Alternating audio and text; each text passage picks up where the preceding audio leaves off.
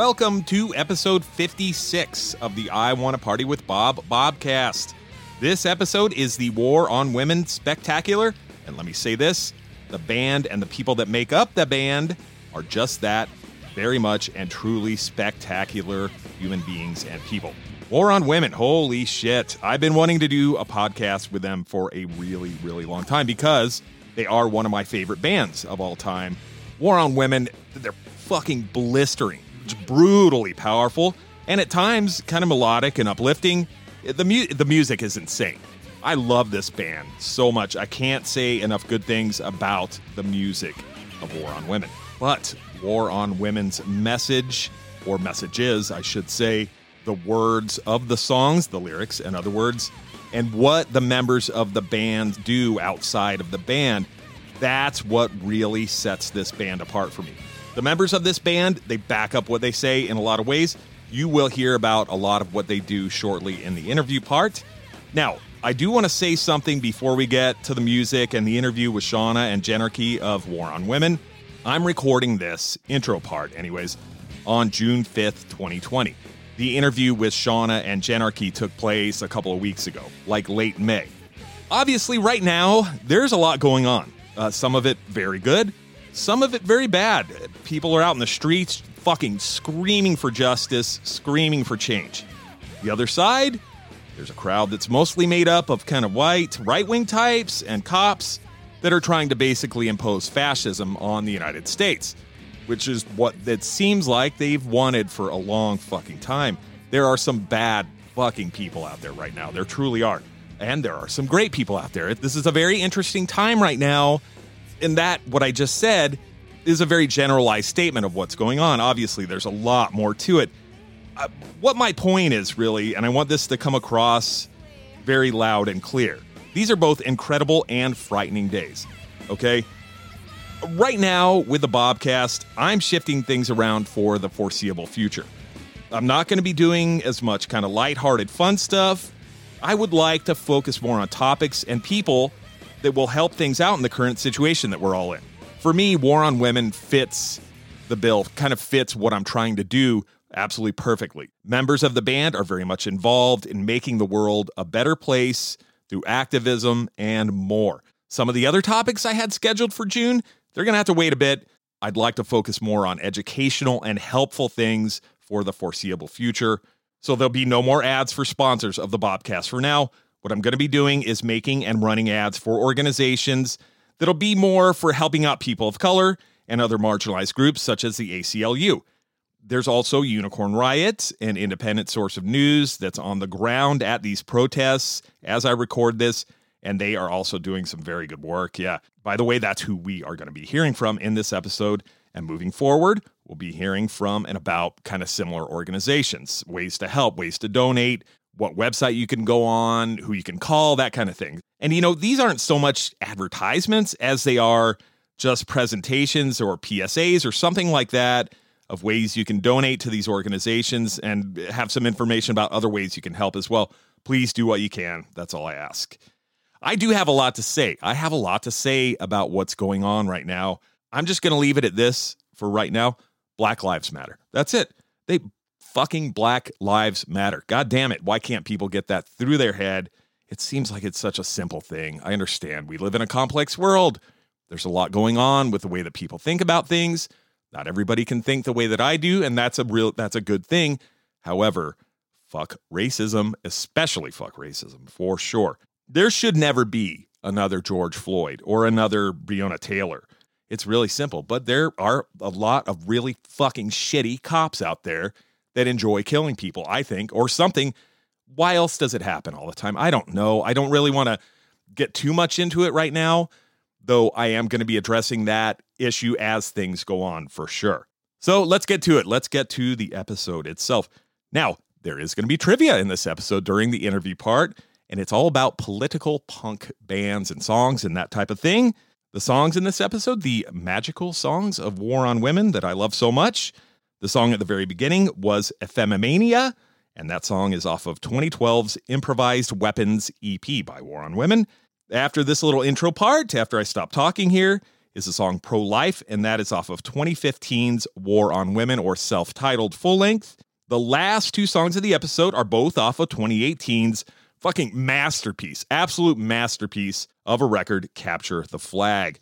And those songs are Predator in Chief, uh, very timely, if that song is for sure. And the final song, the last song of the episode, is titled The Chalice and the Blade. We'll also be hearing a few words about Unicorn Riot and the ACLU in this episode, as I kind of mentioned earlier. Without further ado, here is War on Women with the song Pro Life and the rest of the episode. Enjoy.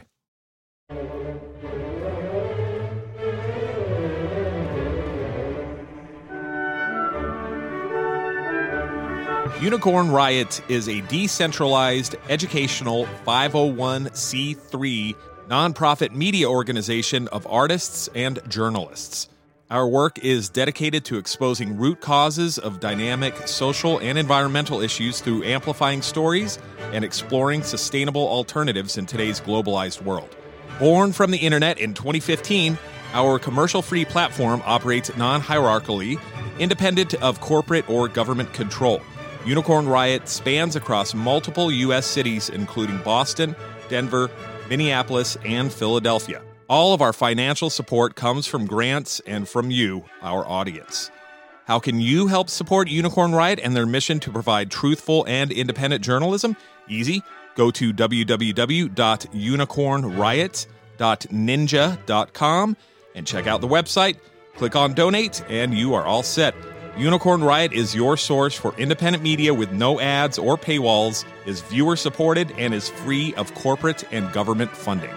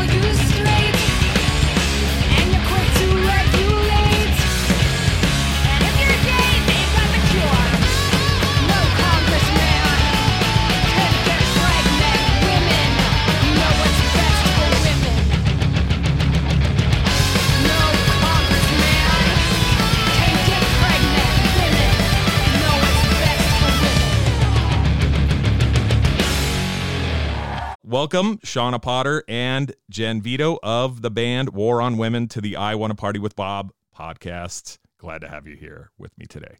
Thank you so much for having us. Thank you. Thank you. All right, let's get first, let's get a quick history of War on Women. Uh, when, when did the band start? Um, this is when I normally tell people that you can Google it. but since you're so that's a fair that's so fine nice, um, since you're so nice, I'm willing to tell you that about 10 years ago, Brooks Harlan and I decided decided to uh, start another band because our old band was fizzling out, and we wanted to be really intentional about the style of music and the content of what we were singing about. So it's a very purposeful band. Uh, uh, it's purposeful that we are a feminist hardcore punk band. Gotcha. Now, and you and Brooks, what was the name of the band you were in with Brooks before War on Women? Uh, it was called Avec, A V E C. Avec. Uh, we toured a lot. There are definitely random people across the country that might know that band or got stuck playing it a show with us. Familiar, kind of like when we were active, like early 2000s, late 90s, or something like that, or was it? Yeah, this would be mid 2000s. I I moved to Baltimore to join that band actually, and um, so we we were touring a lot in the mid to late 2000s. Yeah. Oh, gotcha. Okay. What's your is hard kind of like the sound of War on Women? Is that more or less your first love as far as music goes, or something that that kind of sound is what you're into more, like kind of more on the hardcore side of things? Well, I feel very lucky to like a lot of different music. Um, I think it helps inform how I write and I, I just think if you just listen to the same kind of music all the time, then whatever you make is going to just be really stale, you know, and boring. So, yeah, definitely, um, definitely. yeah. So, I mean, for me, like I fell in love with music, like dancing in my crib at one or two years old, right? Beautiful. Sure. so sure. Yeah. I I love good pop music, um, but I, I've always had an affinity towards, I guess it like rock, the very giant umbrella that That's a big umbrella. rock. Sure. Sure. Okay. Sure. Yeah. So I lean more towards that and minor key stuff. but other than that, if it's a good song, it's a good song. Um, but I, I, I would say that, um, you know, my version of punk is definitely uh, an attitude more than like a sold at Hot Topic genre. I appreciate people saying "fuck you" to the status quo, and so for the age I was, that was a lot of like, you know, Bikini Kill and Sonic Youth. Um, but like, The Refuse is one of my favorite bands of all time. Oh, Like, gotcha. Okay. Gotcha. Gotcha. So, you know, uh, it runs the gamut, I guess, is what I'm saying. Sure. When you first started War on Women with Brooks, Jen, you weren't in the band yet, right? Did you come kind of later yet. I wasn't even born yet. you're a youngin'. Yes, you're very young. that's okay. I was 40 then. So, yeah, that's kind of the opposite sides of the spectrum there. um, when did you when did you join or become part of War on Women, Jen?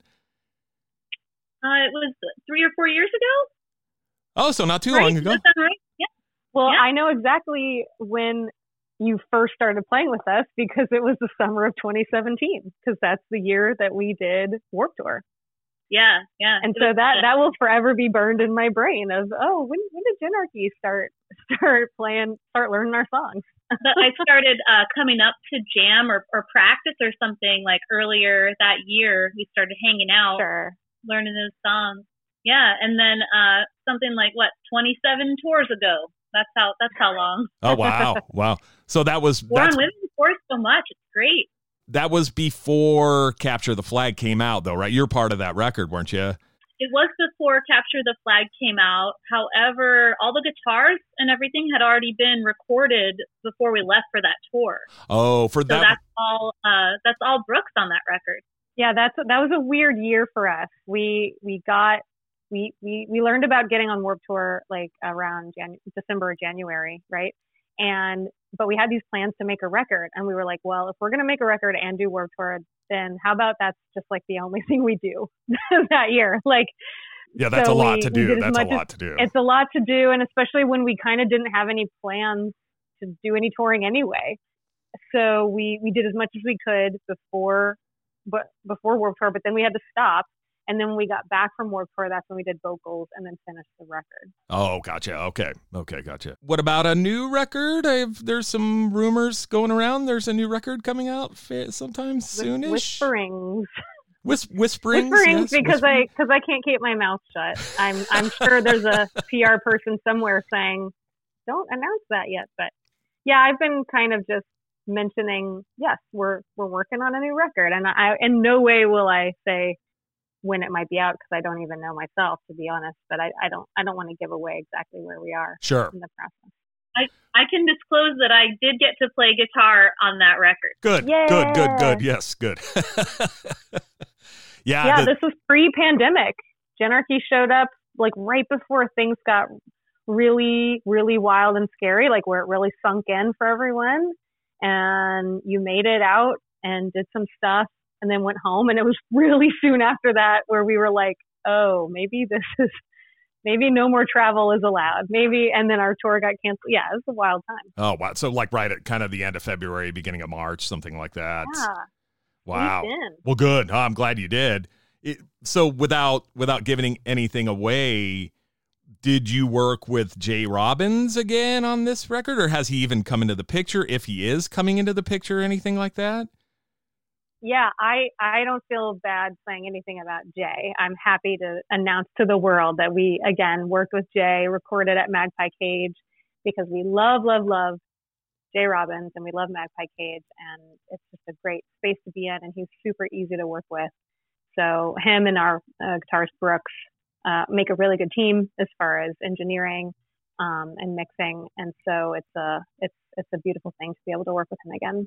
And, and, it's like super convenient too because we wouldn't have been able to travel anywhere to to finish the record. Like luckily, yeah. like his studio is our home. It's our home base really. So we were still allowed to be in there. So yeah, we we just we just barely made it out.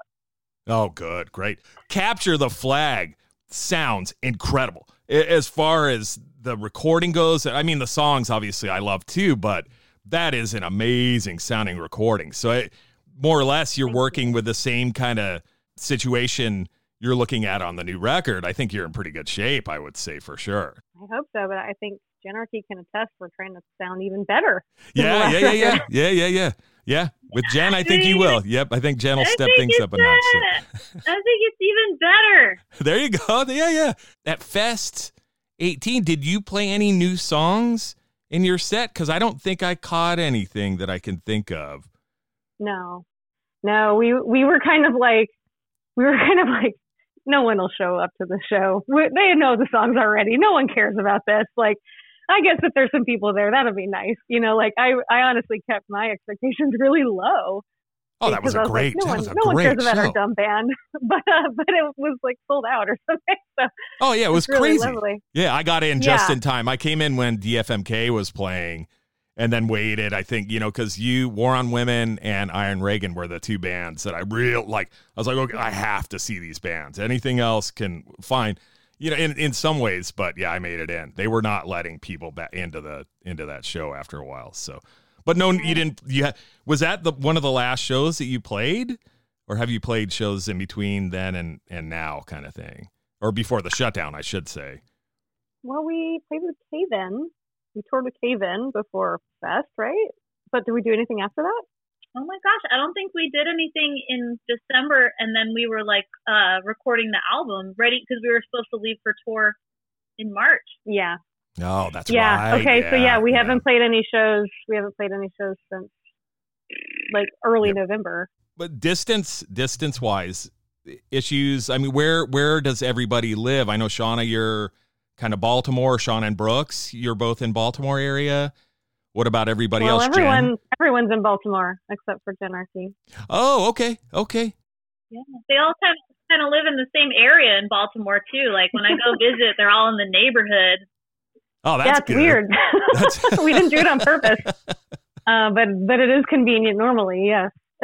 yeah. Now, now, how do you how do you handle practice? Do you practice without Jen, and then you go out and practice every once in a while, once a month, once every couple months or something well, like that? Like like pre-pandemic, you know, we would try to rehearse like once a week, especially if we're getting ready for a show, or do more if we're trying to work on songs. Um, but luckily for all of us, Jenarchy's a fucking pro and can show up and like know like I'm never like none of us ever have to worry about them not knowing a note. you wow, know, like like nothing's ever out of place and so it's just like, we'll do like one rehearsal before a tour starts and that's enough. In my eyes, I don't know how you feel. if you feel like more weird about it than you're led on. I practice a lot at home. I, mean, I practice like seven times a week at, at home when we're getting ready. So I'm like visualizing and, you know, trying to imagine that I'm there. It's not as fun. No, I could see it not, not being fun without you know. But I think you're right in that that sort of sacrifice is what is what is necessary to make it feel so seamless yeah. right? Like to make it so that when you're there it's like oh okay yeah no problem.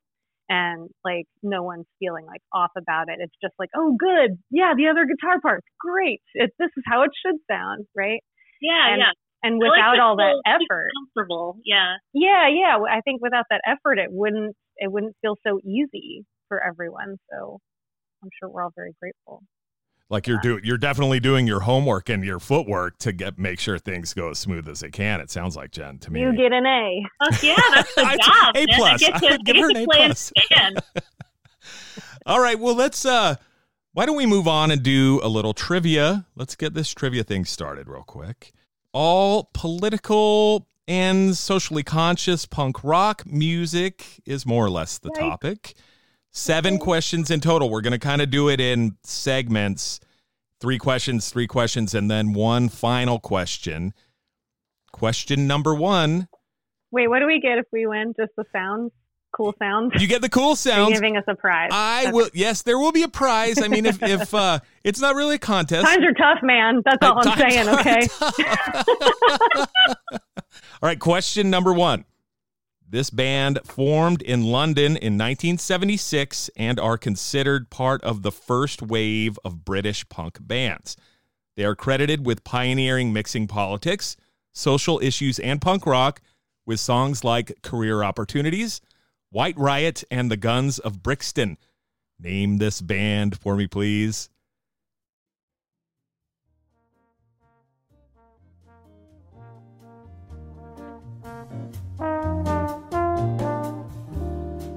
Are you fucking kidding me? That's the Clash.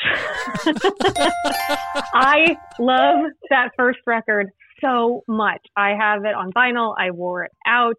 I love, love, love that first record. Oh my gosh. Like I actually, I love it so much that at a, you know, like there was a very weird time in recording. I don't know any kids listening. Uh, we didn't always have uh, streaming. Uh, we didn't even always have MP3 players.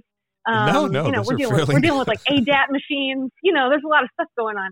And like I made Brooks actually, I gave him a stack of like 10 records one time I'm, and I made him digitize them for me because at the time I couldn't find them otherwise. And or I was so used to hearing the warm pops of the vinyl that that's the only way I wanted to listen. You didn't want to listen to, these it any other way. Sure, sure. Yeah, so that that first Clash record is one of them, and then Dionne Warwick, uh, the soundtrack to Valley of the Dolls. Like those are the ones I consistently listen to that have the skips and the pops and everything, and it's like on my classic iPod, um, and I love it. I love it. Great. Okay. So I am old. The end. Okay. Not. In case anyone was playing that game at home. question number two. I'll start this question with a little bit of a clue. This is also a British punk band. They formed in the year 1977. This anarcho punk band tackled issues such as animal rights, feminism, anti fascism, and anti war related subjects. One record of theirs featured singers Joy de Vivre and Eve Libertine covering all of the vocal duties and was banned by some retailers in the UK due to its controversial nature. The record was titled Penis Envy. Please name that band for me.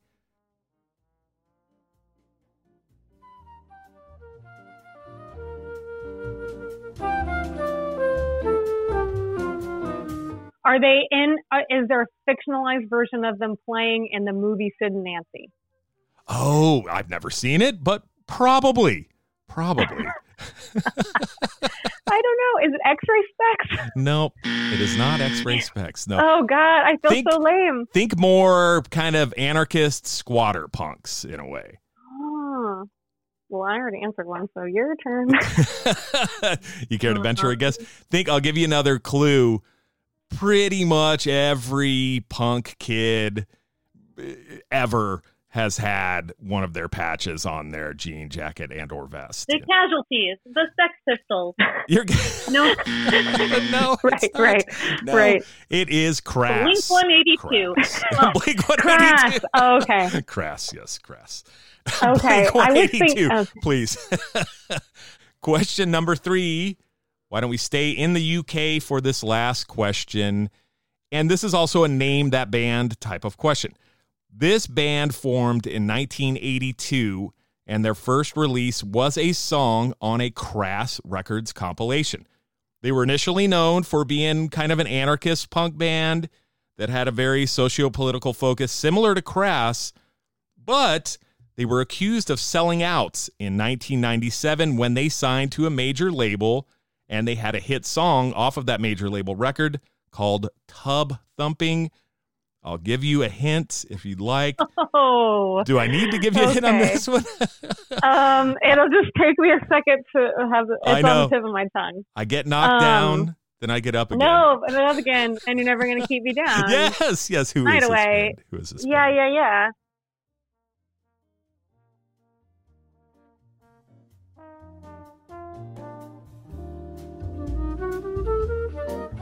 Um, well, it's going to come to me in a second, but but I I have recently learned about the fact that like they they were a band for a long time Oh yeah. before yeah. that song came out Yep. came out and that they were very uh, political and talked about social issues and would kind of change genres from time to time and and and and uh, I don't know I I'm once I kind of learned that I I kind of I kind of I kind of dig that idea where you know they're just musicians and they like a lot of different music and I'm sure after doing a band for 15 years you're like I would love to pay my rent this month Oh sure, actually, what- sure. what yeah. if we wrote a hit song yeah, and it was kind of more of an accident in some ways too. I mean, it, you know what they did do? What I one thing I read that they did when I was looking into all this stuff at some kind of British music awards thing, there was a uh, either it was a labor member of parliament in the audience and the labor party you know they're kind of like the democratic party in the united states or whatever.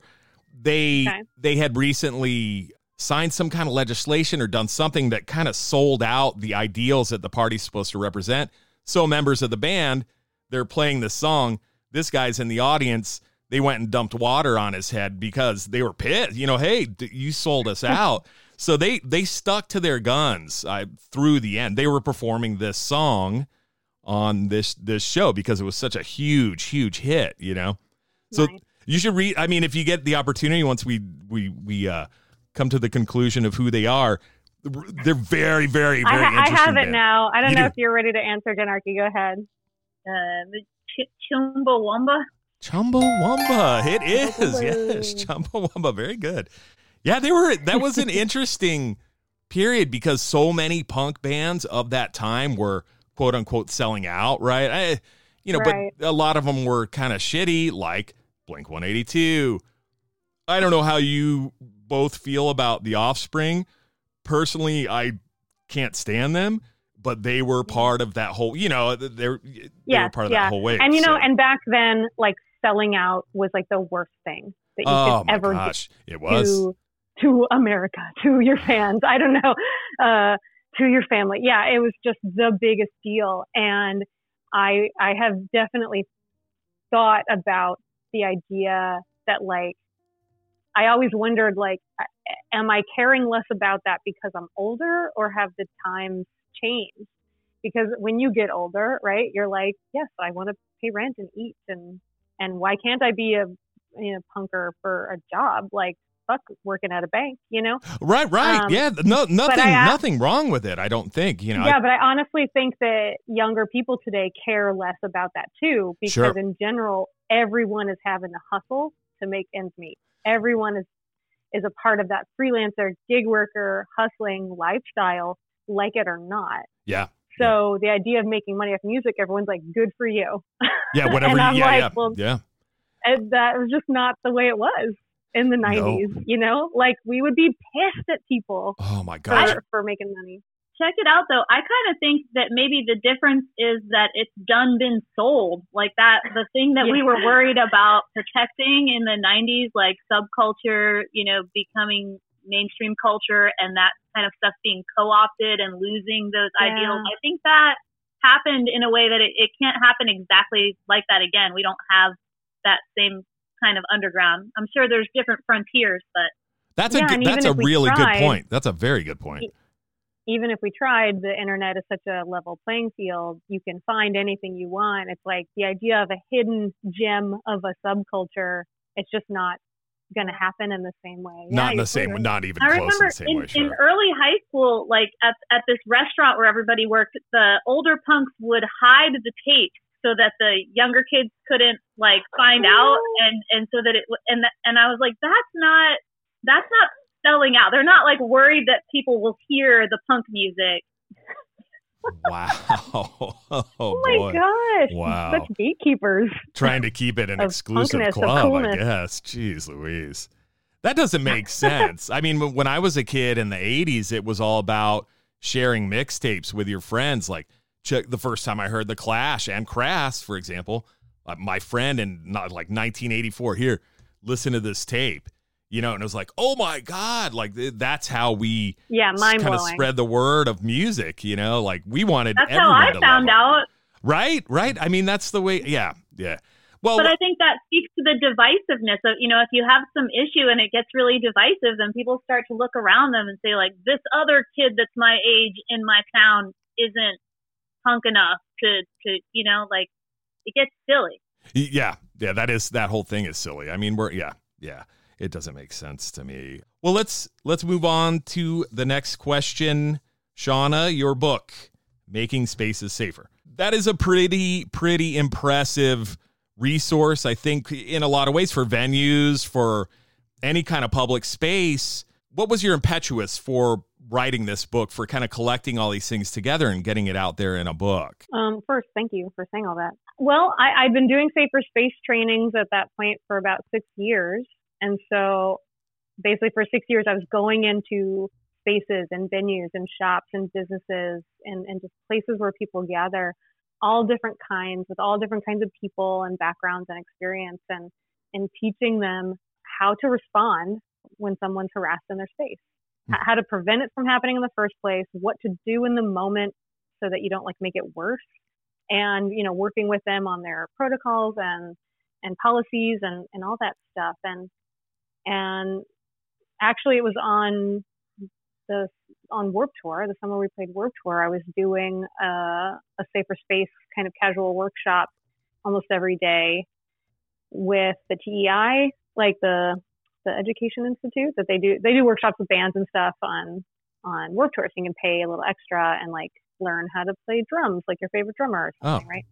Um, and I was like, well, I don't drum, and I don't want to teach people how to scream for half an hour because uh, I'll wear my voice out. So what if I teach them safer spaces, the thing that I really care about, the the, the skills they could literally use that day if they saw someone being harassed. I just thought that was really important. Sure. And doing it every day, I was I realized by the end of the tour, I was saying the same exact thing to every person over and over again.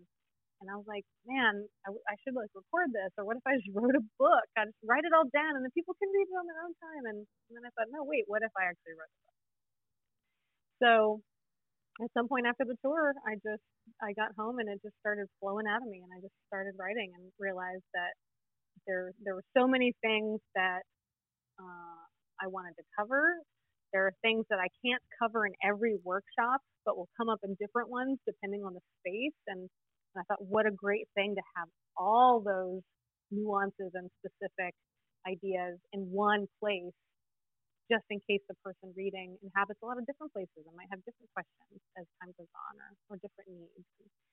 And then by fleshing it out into a full book, I was able to put in uh, some science about like what our brains are doing when we're harassed and how there's no such thing as a perfect victim and, and what PTSD and being triggered really means because they're not just weird Twitter speak for oh Starbucks forgot my favorite latte or whatever you know like it's Sure. like a real thing that we have to acknowledge and deal with and can help people with um, and then I was also able to include a lot of anecdotal stories from people that submitted stories and experiences and example signage and about restorative justice. Um, so I just, I really, I think you put it really well. Like, I really wanted this to be a good, basic guidebook for any space, like just a perfect starting off point.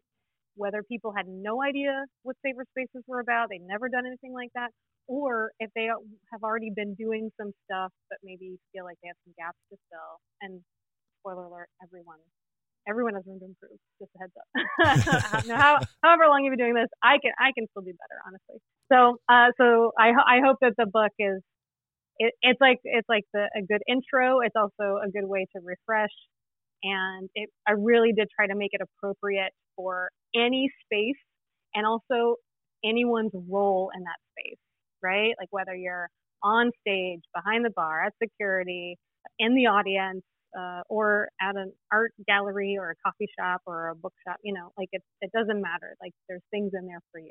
It should be a yeah, like a kind of umbrella or blanket coverage of anybody that's involved in like a public space setting, basically. So yeah, you know, I I started reading it, I haven't finished it, but you kind of set it up in the introduction as far as why you wrote it in some ways was through personal experience, a personal experience you had specifically walking down the street in, in New York City or something like that, wasn't it?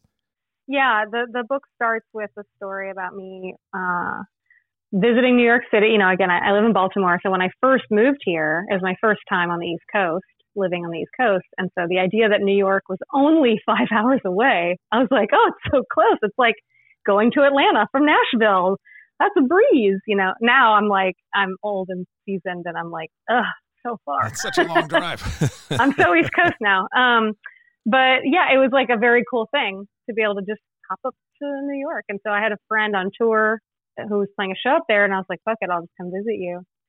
And after the show or the night before or something, we were just walking around, and and uh, two people that we passed, two men, one of them grabbed me, groped me, and then they kept on walking and and were kind of laughing about it and you know i go into a bit more detail in the book but the the basic idea, you know, after me turning back to yell at these dudes for grabbing me, which I was already kind of like, isn't the point of walking with like being with a tall dude? Isn't that supposed to be harassment deterrent?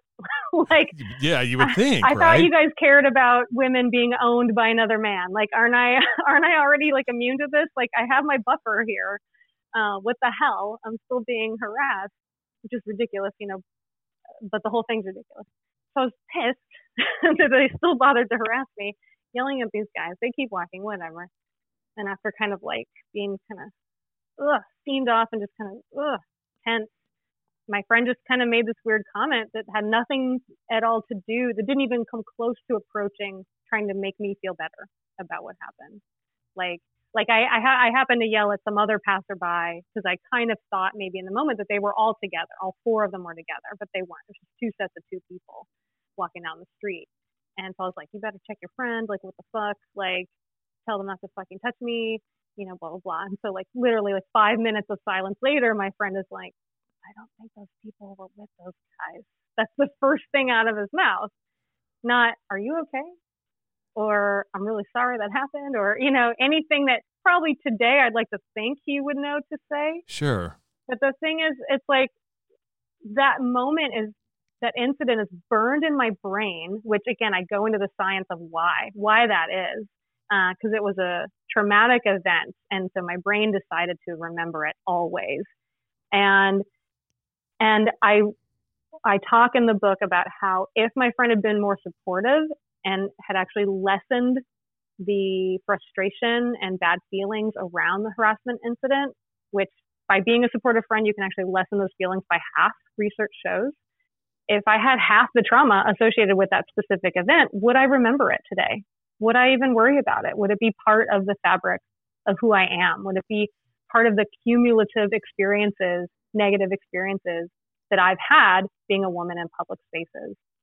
And so I just wanted as many people as possible to have access to the safer space information so that they could be that good friend, that they would know what to say and why it was important to say it.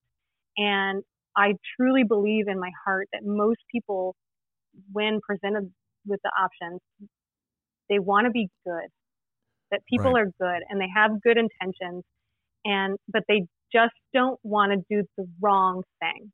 They don't want to make it worse. They don't know what to say. And I found that by just saying, we'll say this, people go, okay, cool. it make, makes it's it like a, a relief. Bit, sure, a, a little yeah. more understanding on what the right thing to say, and so because maybe do you think that people don't say something like in that situation that you're in because they're thinking, like you said, oh God, if I say anything, I'm gonna make it way worse than it already is. If maybe if I ignore it, it'll go away, kind of thing. Yeah, easily. Or they just never heard the the the best answer modeled. You know, they just never heard an example of that because we don't learn active listening in school. You know, we don't learn right, to right, yeah, be yeah. good friends in school. right, right. right. And yep. so it's like everything I teach and everything in the book is, is honestly, once you read it or once you hear it, it's so like, well, duh, of course that's what you say. That's so obvious. Like it's all really simple and it all clicks.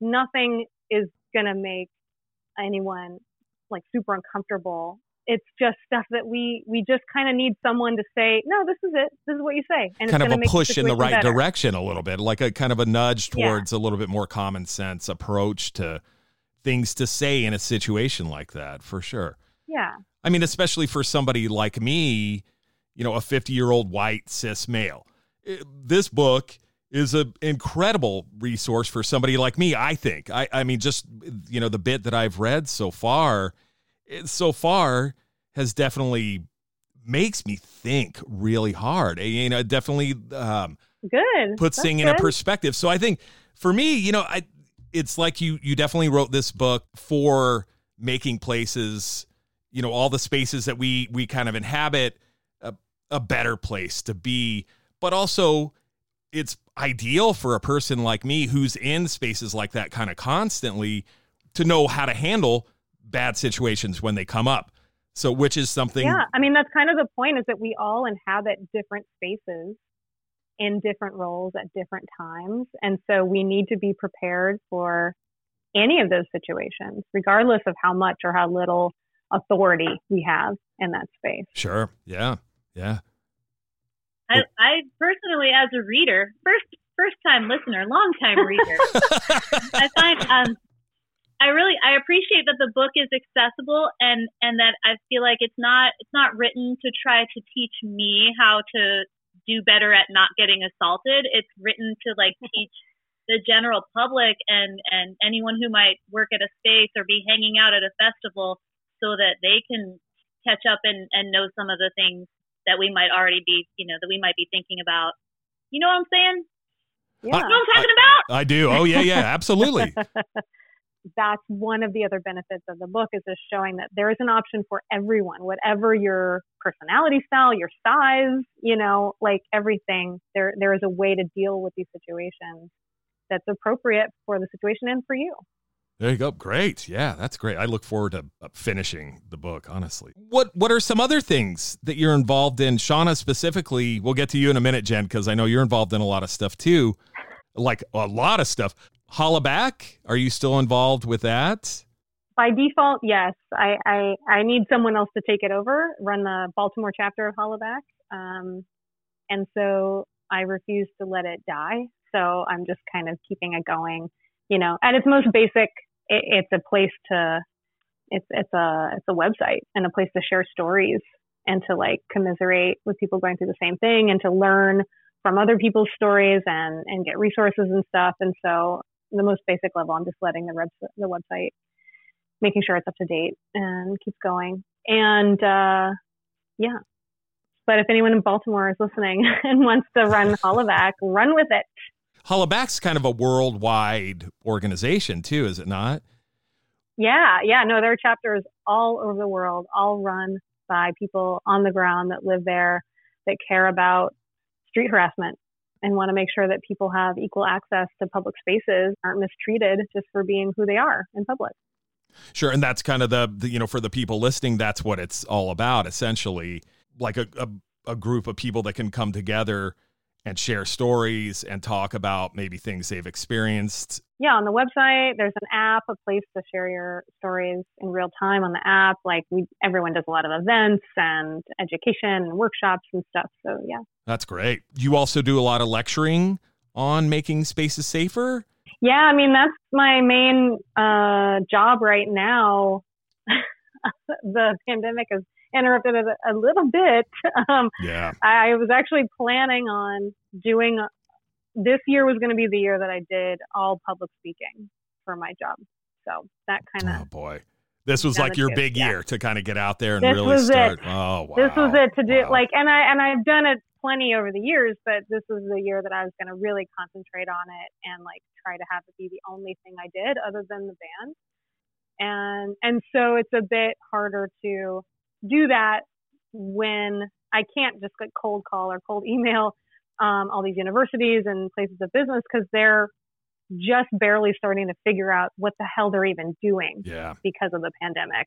And so some people are prioritizing safer spaces right now, which I think is great. It is the perfect time to get into safer spaces because uh, you want to do that before you're all back together again. You want to already know what the plan What is the plan is, sure. before you're before you get back together and you're kind of too distracted by being busy and like, oh, what's going on, and keeping safe, and it's stressful, right? And so it's, it's safer space skills are the kind of skills that you want to freshen up on before an incident happens, right? So Makes now sense. is great, but it's a bit harder to rally people when you know just on an individual level, everyone's kind of stressed out, Yeah. understandably. There's everybody's lives are so much more filled with stress than they were before, really, in a lot of yeah, ways. or just their lives are different, and that's a stress on its own. So uh, I'm definitely still doing, you know, webinars and trainings and all kinds of stuff online. So anyone can go to shawnapotter.com and learn about all the different kinds of things I can do. I can even, you know, do that. I've done it for universities and college classes. So if professors, if you need a day off, you know, let me go ahead and talk to your class for you you. You know, whatever the budget is, we'll work it out. Great. now, Jen, what about you? You've got Changeville, Startup Weekend Gainesville, Gainesville Girls Rock Camp. You're you've you've got a lot going Quite on. the resume. you do have a heck of a resume. yes, you do.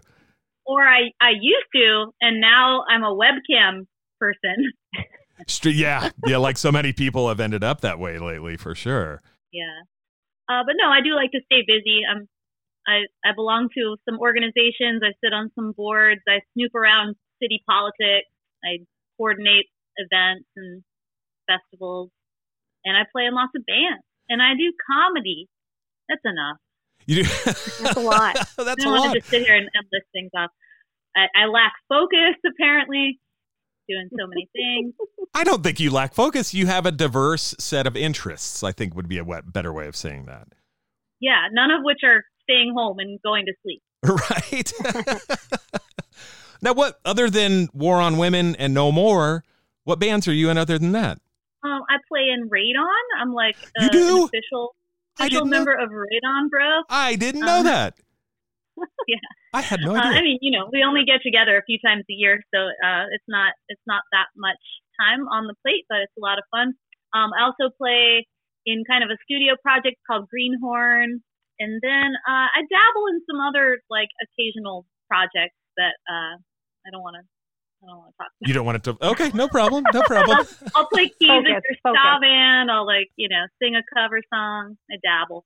Cool. Tell me about one thing. What's what is Changeville exactly? Let's just pick one and kind of run with that. What is Changeville? Uh, it, it's a social change festival that I uh, put together, and I I used to direct it, but not anymore. Oh, did you step down? Then are you not involved with it anymore? Are you are you still somewhat involved? Yeah, they um, I mean, I don't know, I don't know if you'd call it fired or they they cut the Ah. budget, um, Oh. and then I didn't have a job anymore. It was through the university, so Oh, you know okay. they don't have they don't have any money there. they can print more Gators shirts and sell more if they ever want money. My God. So, No, but it was it was great. It, it it basically brought together a lot of the community work and uh, and event coordinating and, and stuff that I already did. Like that's uh, so then I did that for them and and I I learned a little bit more and I'm kind of still still out there doing that work in different in different ways. You know, with a lot of the same people that were doing that work uh, for Changeville as well. So it's, yeah, it's good.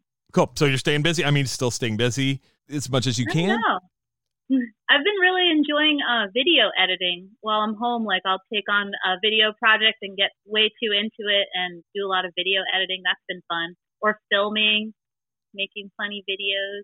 Cool. Getting developing new set of skills. Adding Yeah. adding to your already extensive resume. It sounds like to me. so.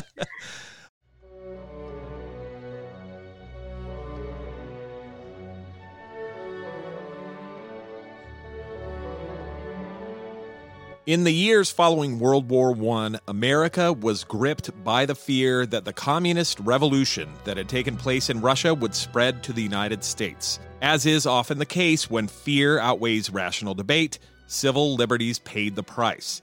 In November 1919 and January 1920, in what notoriously became known as the Palmer Raids, Attorney General Mitchell Palmer began rounding up and deporting so called radicals. Thousands of people were arrested without warrants and without regard to constitutional protections against unlawful search and seizure. Those arrested were brutally treated and held in horrible conditions. In the face of these civil liberties abuses, a small group of people decided to take a stand, and thus was born the American Civil Liberties Union.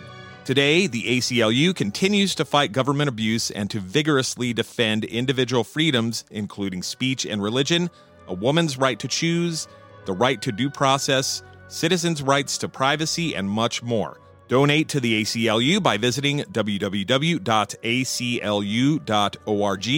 The ACLU website also has many resources available for ways that you can take action to help make our world a better place.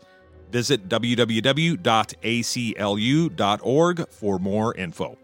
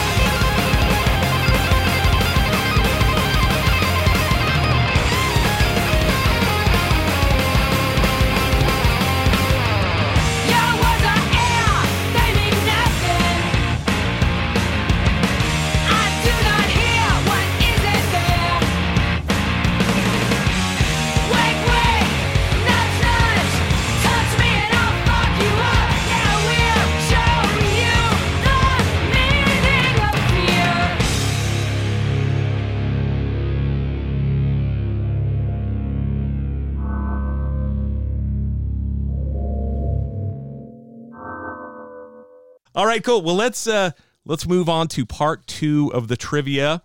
Now we're moving back to the United States for these questions. Oh, actually, USA. I, I lied. USA. There's one band from Canada on this list. So, all right, question number 4 in our trivia series.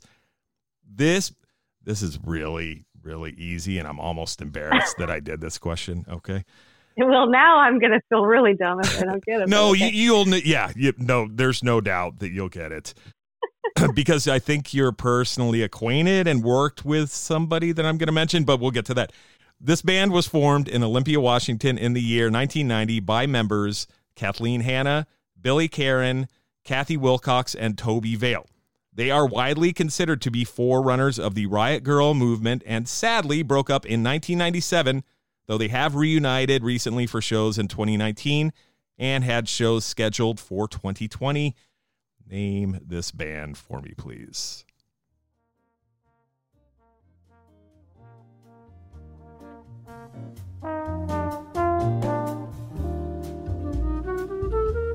Bikini Kill. Did you say Bikini Kill? yes, you are correct. Yes. I wrote it. I go, I saw, I don't know if I saw something you posted on Twitter or something. I go, wait a minute. I think she's friends with Kathleen Hanna or something like that. Oh, I was already committed to the. So let's just clear this up for anyone listening. Okay, Uh, good, good. Yes. friends. I am definitely not friends with Kathleen Hanna. I'd love to be friends with her, um, but I would not. I would not impose that on her.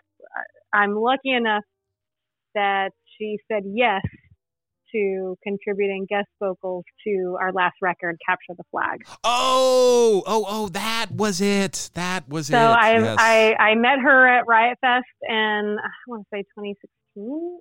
I emailed a couple times and then asked if she would do vocals and and she graciously accepted.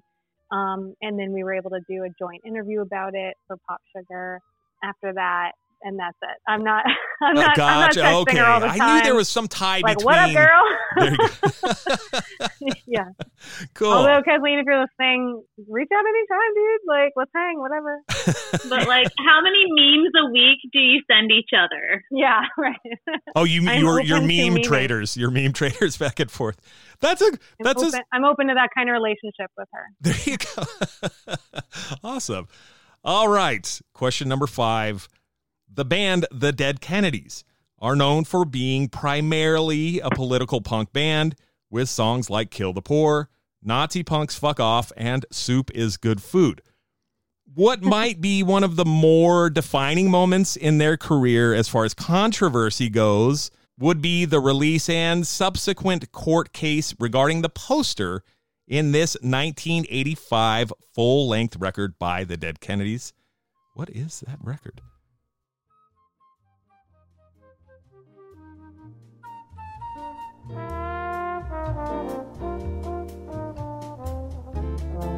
Is it the one where like someone's getting their head blown off? No, it's not that. It was I'll give you a hint. It was drawn by H.R. Giger.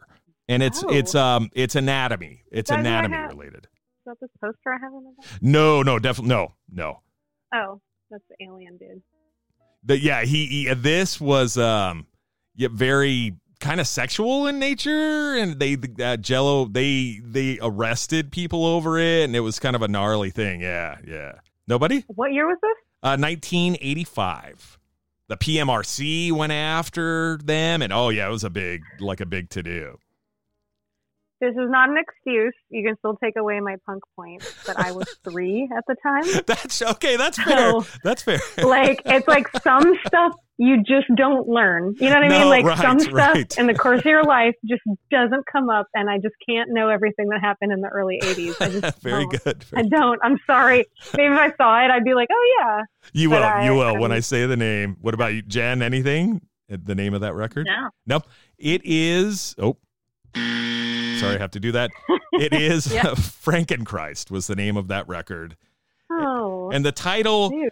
You can look up, look it up. It's pretty, dis- it's pretty disgusting. I actually remember I was 14 when it came out, and a friend got it and showed it to me, and I was like, "Oh my god!" Like, yeah, it's kind of gnarly. So, Really? yeah, I mean, whatever. It's like it's very sexual, but it's also it's it's fairly disturbing in some ways too. And they got in I'm big. going to look it up right now. There you go. There you go. There you go. Question number six. Oh, Canada. This Canadian band has tackled a ton of social and political issues through the years, starting with their Fat Wreck Chords debut, How to Clean Everything. Some backwards baseball cap bros got tricked into listening to songs about anti nationalism, feminism, and anti skaism with that record. The message from the band remains the same, though the music has changed through the years. Name that band for me, please.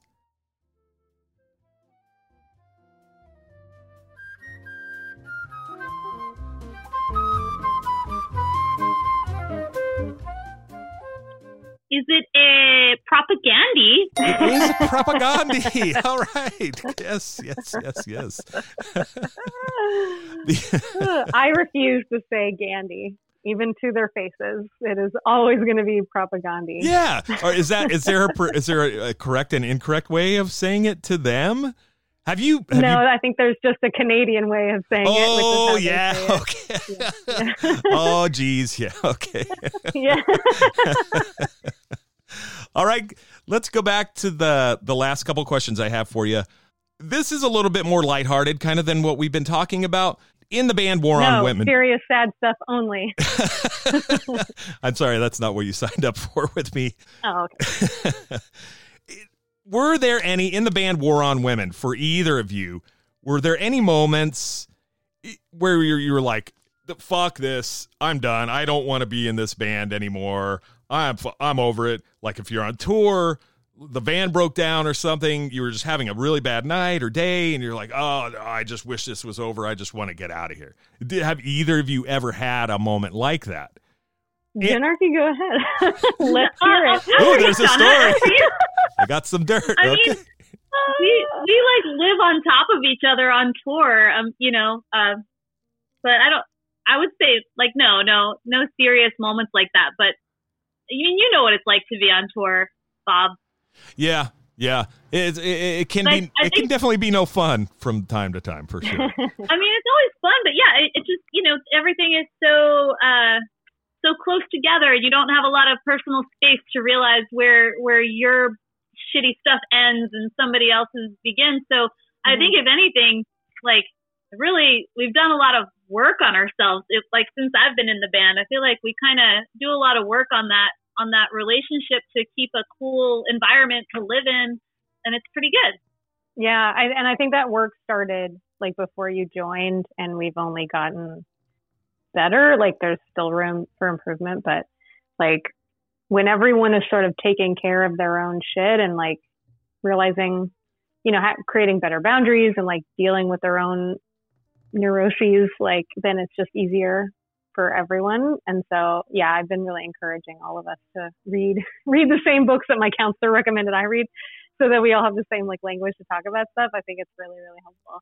But I think that the weird part about being on tour and you know because most of most of the time we spend together is on tour right we're a sure. touring band and so some bands all, most of the time they spend together is like practicing once or twice a week and those are two different things oh right yeah, big time touring yes, together yeah. is obviously a bit more difficult uh, on everyone personally and as a band so this idea of like you know you're living on top of each other i have found i don't know about you Jenarchy but i have found that knowing that it's like, oh, tour is hard, quote unquote, kind of sets me up to make it more difficult for me to know, okay, is this actually bad and I'm not having fun? Or is this just tour life?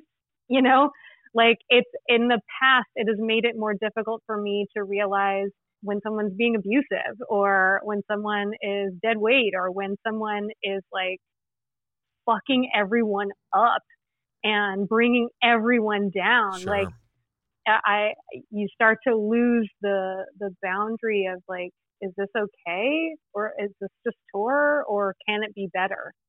And I think that in the past, and you know, I've been playing music for a long time, so I'm not talking about any specific time period here, but I think in the past I'd be I was willing to put up with a lot of bad stuff because it just seemed like that's what being in a band was like.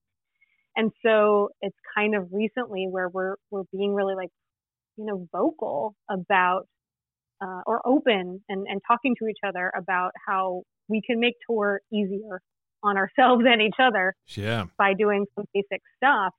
Let's do that. right? Like let's go ahead and do that so everyone can have a better time. And it's been great. Also, I've always loved tour. You know, like I think uh, Shawna and I have both been touring since we were early yeah. or late teenagers or something. So um, being being used to it is great. But definitely when I was younger, you know, I think I was more of a hothead, and you know, there would be I could I could tell you a story about having a, a big fight in a Walgreens, or like someone crushed my bread and I threw their CD out the window. And, Whoa! But uh, other other kids, um, stories. But I can't think if there's any. I don't know if there's been any like really dramatic moments where I'm like leaving the tour. Like no one's ever leaving the tour. Yeah, no. I, I think we just have like there are some really different communication styles in our band, and so we have to sort of all like come together a little bit more and meet in the middle a little bit more. Kind of get on the same Um, level a little bit in some ways. Yeah, yeah. And so we just, uh, I think one of the book, Radical Candor, is the last one that I read that I recommended to everyone. And it's kind of coming from this like Silicon Valley corporate life, like, but it's still like, how do you manage a bunch of people? How do you deal with the fact that you have a bunch of people and you're trying to get from point A to point B? And, and, and that people are different. And so like there's going to be different communication styles. And can you come to the table, you know, knowing that and working with that? And also how can you improve your own communication so that others don't have to work so hard to meet you in the middle. You know, so it's like a total two-way street made more difficult by us being a five-piece band, five-way street, right? so Right, right. like if we can all sort of like come to the same place and use the same language, I think it's really helpful. Everyone in the band needs it 100%. And my one of my favorite things though is the fact that our drummer Dave, I don't think he needs it at all. Why, He's like he the just only person I know. Even, even keel. he just a- has it. Yeah, like everything in the book, I'm like Dave already does that. Dave already does that. I I'm like kind of pissed about it. I can see that just by there's a video of War on Women playing like a, like in a radio a radio show kind of thing or something like that, and watching the way oh he yeah. watching the way he plays drums, it's like, oh, he's not even breaking a sweat. Like, what is he? How does he do that? I mean, he's like the calmest looking guy, and I'm like, I'm like, oh my god, like, This is look- very relaxed, doesn't he- he? Looks yeah. very calm. yeah. But Now, he, he I mean, won't he's say that doing he like felt incredible calm. stuff. He's doing all this kind of Yeah. crazy stuff, you know, and it's like, dude, he doesn't even have like a drop of sweat on his forehead.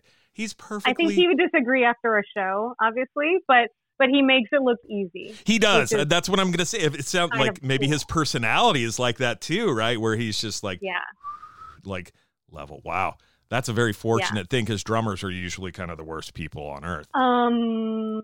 He's a guitar player. He's a guitar player, so it balances him out as well. I Oh, I, I, honestly Oh, okay. think. Yeah, I think we're we're all pretty sure that that's why it's so easy to be in a band with him is because he's a musician that plays guitar and drums, Ah, and so he's been not- the front okay. person in a band, and so he knows what that's like. He's been the guitar player, he knows what that's like, and so he's very comfortable in his role of drummer, you know, not band leader, and can take our cues and like, you know, he, he's a he's um, it's we we were kind of like he's our he's our forever drummer, you know. we were kind of waiting for him. We didn't know it. That's were waiting for great. him. His So other he's on this record, which is awesome. This new record that I'm not actually talking about. right. He's on the record. Jenarchy's on the record. Like this full band is on the record, and and it's, and it's, I- that's one of the reasons it sounds so fucking uh, Oh, good. that's great. Yeah, I can't wait it's to hear coming it. out at it's a great time for the band too and i think that i think you can kind of feel that on the record That that Yeah, kind of comes through. That comes through. That that kind of happiness and joy and like the the working together really solidly and good and well. That all comes through. Is that that's yeah, how- we had some time to tour together and really get used to each other, and yeah, I think that I think that. that Cool.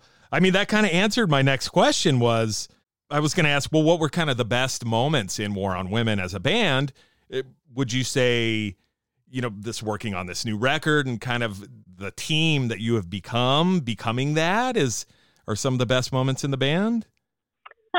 I'm I'm too I'm too much of a independent only child to to, to think that way. I, I'm just realizing like, wow, I would never think.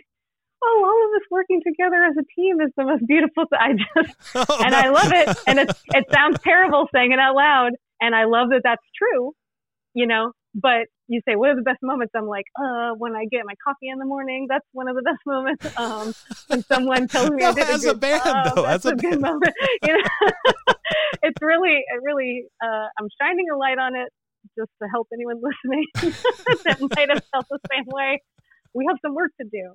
No, I I think that there there have been anytime that we're able to get in front of a bunch of people that we wouldn't normally get to play for, and then they're like showing showing you respect by buying merch or saying like, "Wow, that was really good," or "I'm glad I brought my kid," you know, like you guys are actual like punks saying "fuck you" to the establishment. What happened to that? like that's the Yeah. kind of stuff that I'm like, yes, we're doing what we're supposed to. Like that's the purpose of this band. People is- showing you like true approach, uh, true true appreciation for what you're doing and understanding kind of what you're doing too. No, no, not like that. Really, uh, the true purpose is to convert. You know, like I'm I'm very happy to preach to the choir and and and give them some validation and like share an experience with people because I think people that are harassed and discriminated against just for being who they are need that. They need to feel represented. They need to Sure. feel heard. And I think that's so powerful and necessary. And it's why I have been able to be in the position I'm in is because bands like Bikini Kill let me let me let me feel that way. But I also want to be aggressive and and and turn more people on to the idea that feminism is for everybody.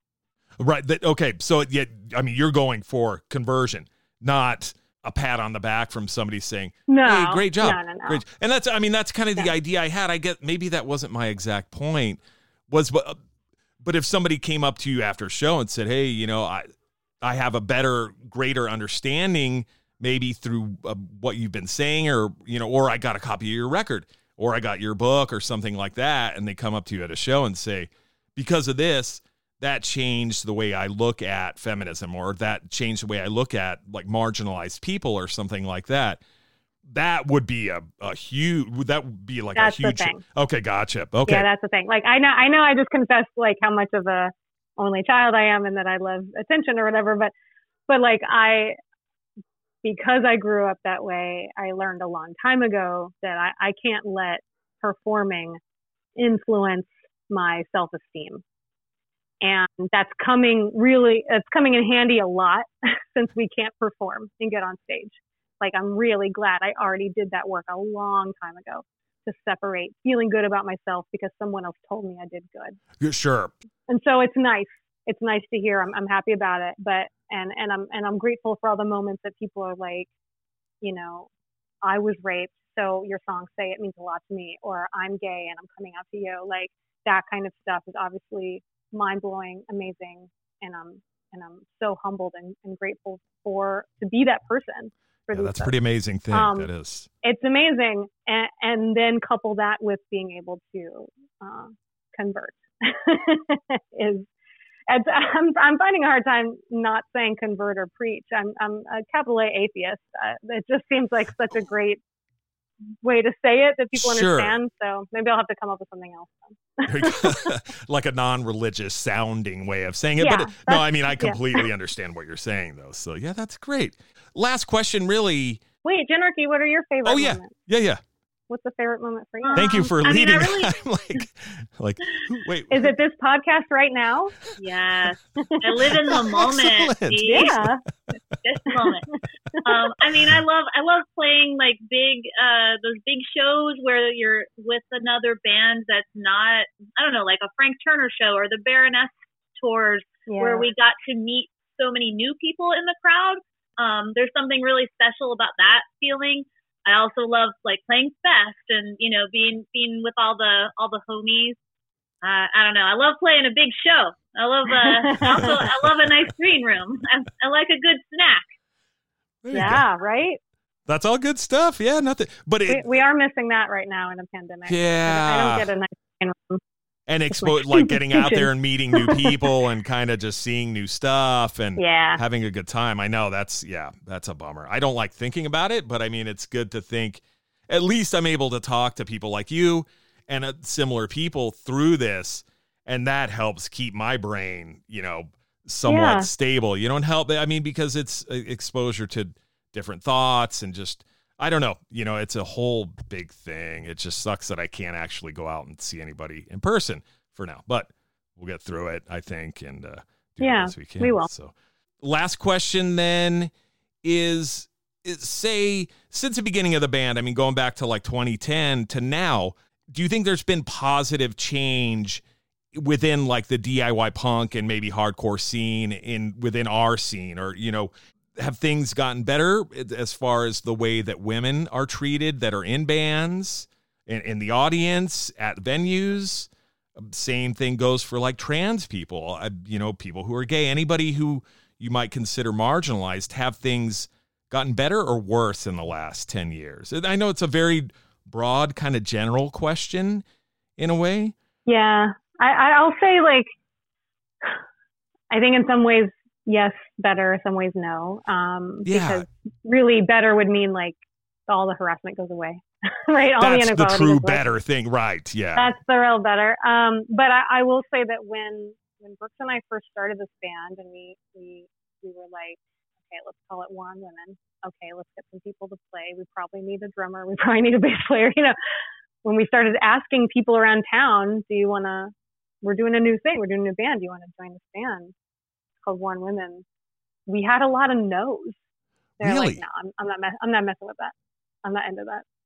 Like even just the name War on Women was too much.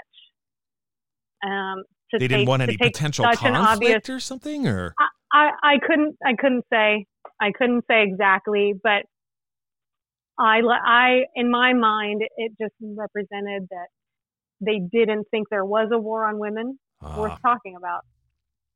You know that Ah. it wasn't that bad. anybody that would say no just based on the name of the band being named war on women yeah you wouldn't want them in your band anyways if that's yeah, how they felt right, about right, it Right, right. so. Yeah, yeah. It's yeah. They did us a favor. It's fine. there you go But- but I don't think that same thing would happen today. Like I, I like I don't think people challenge our band name anymore like Right, they right. used to the first five years or more. So I don't know. Uh, that's a small That's thing i mean maybe it seems small but that, I, think in in some but ways I feel, I just feel like it thing. means something. And you know, the more we tour, again, like Jennifer, we've been doing this a long time. We've been touring a long time, and I've never seen so many safer space policies on the walls. fantastic than the last few years. Yeah. You know, I don't know that every club is, you know, enacting them or like doing a good job at them, but like even just signage, like signage is the first step. So I think that's great. I think more and more people know that they can't have a bill with just all white dudes on stage. right So I don't know. There's like small little incremental, it's getting better kind of things going on. Is it radical enough for me? No. Like it's not enough, but I'd rather see it move in a positive direction than not. Yeah, I, I think it's it's like a constant work in progress. Like, yes, things are way better for me personally than they were when I was touring 20 years ago. You know, I'm I'm getting groped and assaulted less, and th- and I have Right. therefore more a little more space to be aware of of how other people are being marginalized. And I think like as a scene, you know, uh, as a as a culture, we're like doing this work constantly, and that's why things got better for me that's why things are getting better. But it's in the spirit of understanding that there's kind of always work to do. Yes. sure When we when we play the song Second Wave Goodbye, which is like overtly about trans rights, I will usually get a comment from someone in the audience, you know, just saying, Hey, thanks thanks for mentioning us kind of thing. that's Um, big yeah yeah yeah yeah Well, I'm kind of like, is that the bar? Is the bar that low? You know, like I, I'm, I'm like, this song is old. Like right this song's been around right. a while, and we're, and I'm still getting that comment. And so, I don't know, it's weird. And I, again, maybe part of that is who we're playing to. Like we're playing, we're not, we are, we aren't playing to small progressive punk clubs all the time. your right? audience is getting broader and larger and everything live- yeah well, bands take us on tour, you know, which is cool. So we get the opportunity to live and have our foot in a couple different worlds, right? Yeah. At the same time. And so I don't know. It's it's just I don't I don't know. I agree with Jenna. There's just always more work to do. And and so let's just keep going. There you go. There you go. One thing I did, what I was going to say to Jan was something you said kind of bothered me because the way you said, I get groped and grabbed less now than I did 20 years. That means it's still going on. Right? I mean, is that and that sucks. But that that goes back to you guys both saying, you know, there's still work to do for sure. There's definitely there's always going to be work to do, right? And I think Shawna, you hinted at that in your book. Is no place is ever going to be 100% safe. There is always going to be steps to make things safer. It's like kind of an unending thing. Yeah, and and there's the difference. One of the differences now is like I could tell someone, you know, or I it mm-hmm. wouldn't be like my band's not going to get to play here anymore if I make trouble just because some guy in the middle of the night tried to hump me. Like, yeah. you know, like just because we're staying at this promoter's house or something like that, stuff like that was just so much more normal and there wasn't a, a great context for for dealing with it. Yeah. Like, do you want us to beat up the promoter? We'll never play here again. Right. Like, right. Uh-huh. And now uh-huh. you could tell someone, and hopefully they'll take it seriously and deal with it. Right. And then the goal after that is for is to build a culture in that space even more that prevents it from happening in the first place. Yeah, this has been like one of the better conversations I've ever had because it's outside of for me personally like it's not like a boys club, you know, just oh the dudes, oh blah blah blah. I mean, it's we're the boys. The yeah, but it's San Diego luckily is pretty inclusive there are a lot of women that are active in bands and music, and we always try and play shows where it's not like you said, just a bunch of dudes. You know, that shit's old. It's played. It's kind of it's yeah. It's boring. It's Sorry. boring as shit. I'm it not. I'm not absolutely interested. boring. Uh, yeah. I'm. I'm literally not interested in any new punk band that's all men. I. I honestly don't care. I'm. I'm not. I don't care what they sound like. I'm bored. I noticed you. You said that on Twitter once. You had a post that says like in this in 2020 if you're in a band that's all cis white men you're doing something wrong these days. Yeah. you have an extremely valid point. I mean because it's been done. How many times can you do a band of four drunk white dudes that sound like dillinger 4 i don't know. You know i mean i could be crucifying myself for saying that because that's a lot of what's out there but god damn it's boring as shit. Like and how much is a band like that going to have to say when it's a suburban white dude that's talking about what what do you have to I don't I don't know. Maybe they have I don't know either. let me let me save you both for a minute. Thank you. Uh, it's it's not so much about uh, pigeonholing a certain sound or or or like certain people making music. It's it's about being aware of of uh, letting up letting enough other people in so so that everyone is having a chance. I mean, it's not if you happen to be a person who identifies as a white dude and you like to sing like Dillinger 4, that's okay. Sure, sure. I guess I wasn't saying there's there's any peacemaker anything... peacemaker when there's not even a conflict. Well, I know. know right? I, I, used to, I hated it when people used to say that they didn't like um like girl singer bands or like uh you know I don't like ska bands. I don't like pop. I don't like uh or like you know a genre that's that's women or you know people singing. I don't know. You know. It, like I mean, the, the but it's about the power hole. dynamics. But it's about the power dynamics. Yeah, like, when I'm it's, when I'm booking totally shows, different. when yeah. I'm booking shows, I'm like I'm not going to book like four of the same. But that but that's yeah, but that's else. that's what we need everyone else to do, and they're not doing it yet. I agree. Yeah. I agree. Like we need every show to be diverse like that, and it's not yet. And like we need white men, cis white men, to start thinking about the fact that there are other people in their communities that they could find on Craigslist to be in their band, and they're not doing it yet, right?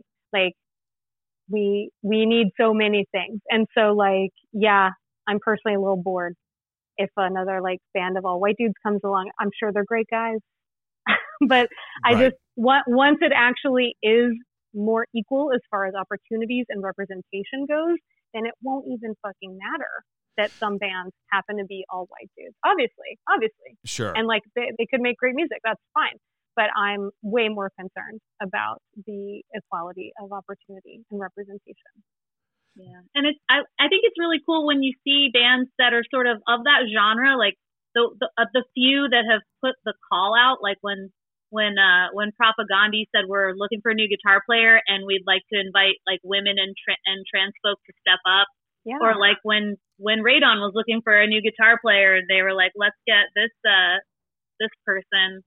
Things like that. Uh, I like to live in that world for a minute because I'm I'm also that old, so it's like a big accomplishment for me. I'm like, oh my gosh, it's like one of these bands, and now they have a yeah. a trans person or a woman or a person of like just anything uh, different. So yeah, I think we we do want to see more of that, right? It's interesting.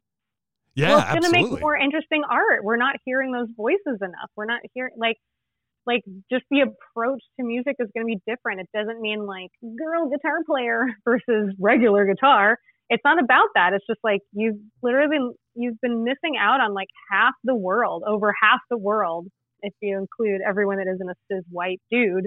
It's like 75, 80% of the world. Uh, of, you're missing out on their point of view when it comes to like culture and art. Sure. Um, because that translates well, that's, that's to the way that you play music too. I mean, for different yeah. perspectives, different identities, however you want to say it, that is going to come through in what you do eh, when you play music in some ways too. And the more that people feel represented, then the sooner you know that person in the audience is going to go, "Oh, I you mean I could do this? I could play I this." that too, like, right. And they'll get started even younger. Yep. Right? Like yep. I know about so many women musicians specifically I'm thinking of uh, that started playing later in life because they just weren't given the opportunity to start younger. They, they didn't know they could do it. No one said, "Oh, that yeah, drums. That might be fun for you." No one would think of saying that to a a 12 year old girl. Sure. And so the idea that you could be that young, like young men are, and see everyone looking like them and, and be like, cool, I guess, yeah, I'll try, I'll try trumpet, whatever. you know, like girls should have that opportunity too. People of color should have that opportunity too. LGBTQ folks should have that opportunity too. And then once they do and they start younger and younger, then they get better and better. And then the music is just playing. There you go. like, who knows what we're going to be listening to in 10 years?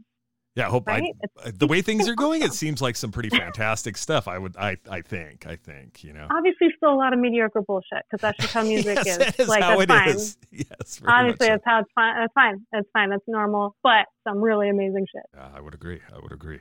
Okay, let's hit you with the last trivia question. This is the hardest question of them all. Maybe, maybe. I vote Jenarchy answers then. okay. it is multiple choice, though. It is multiple choice. So. Oh, okay. I can do this. I can do this. okay. Um, question number seven, the final trivia question. The band Gloss, G L O S S, was formed in Olympia, Washington in 2014, released a demo and EP, turned down an offer from Epitaph Records that was worth $50,000, and they had a very good reason for doing that, by the way. They basically came in, fucked shit up, ended up breaking up in 2016. The world needs more gloss. I wish they were still around. But tell me, what does gloss stand for? It is multiple choice. Is it A, girls living outside society's shit? B, girls leaving obvious shitty situations? Or C, great lives outside society's shit? Which one is it?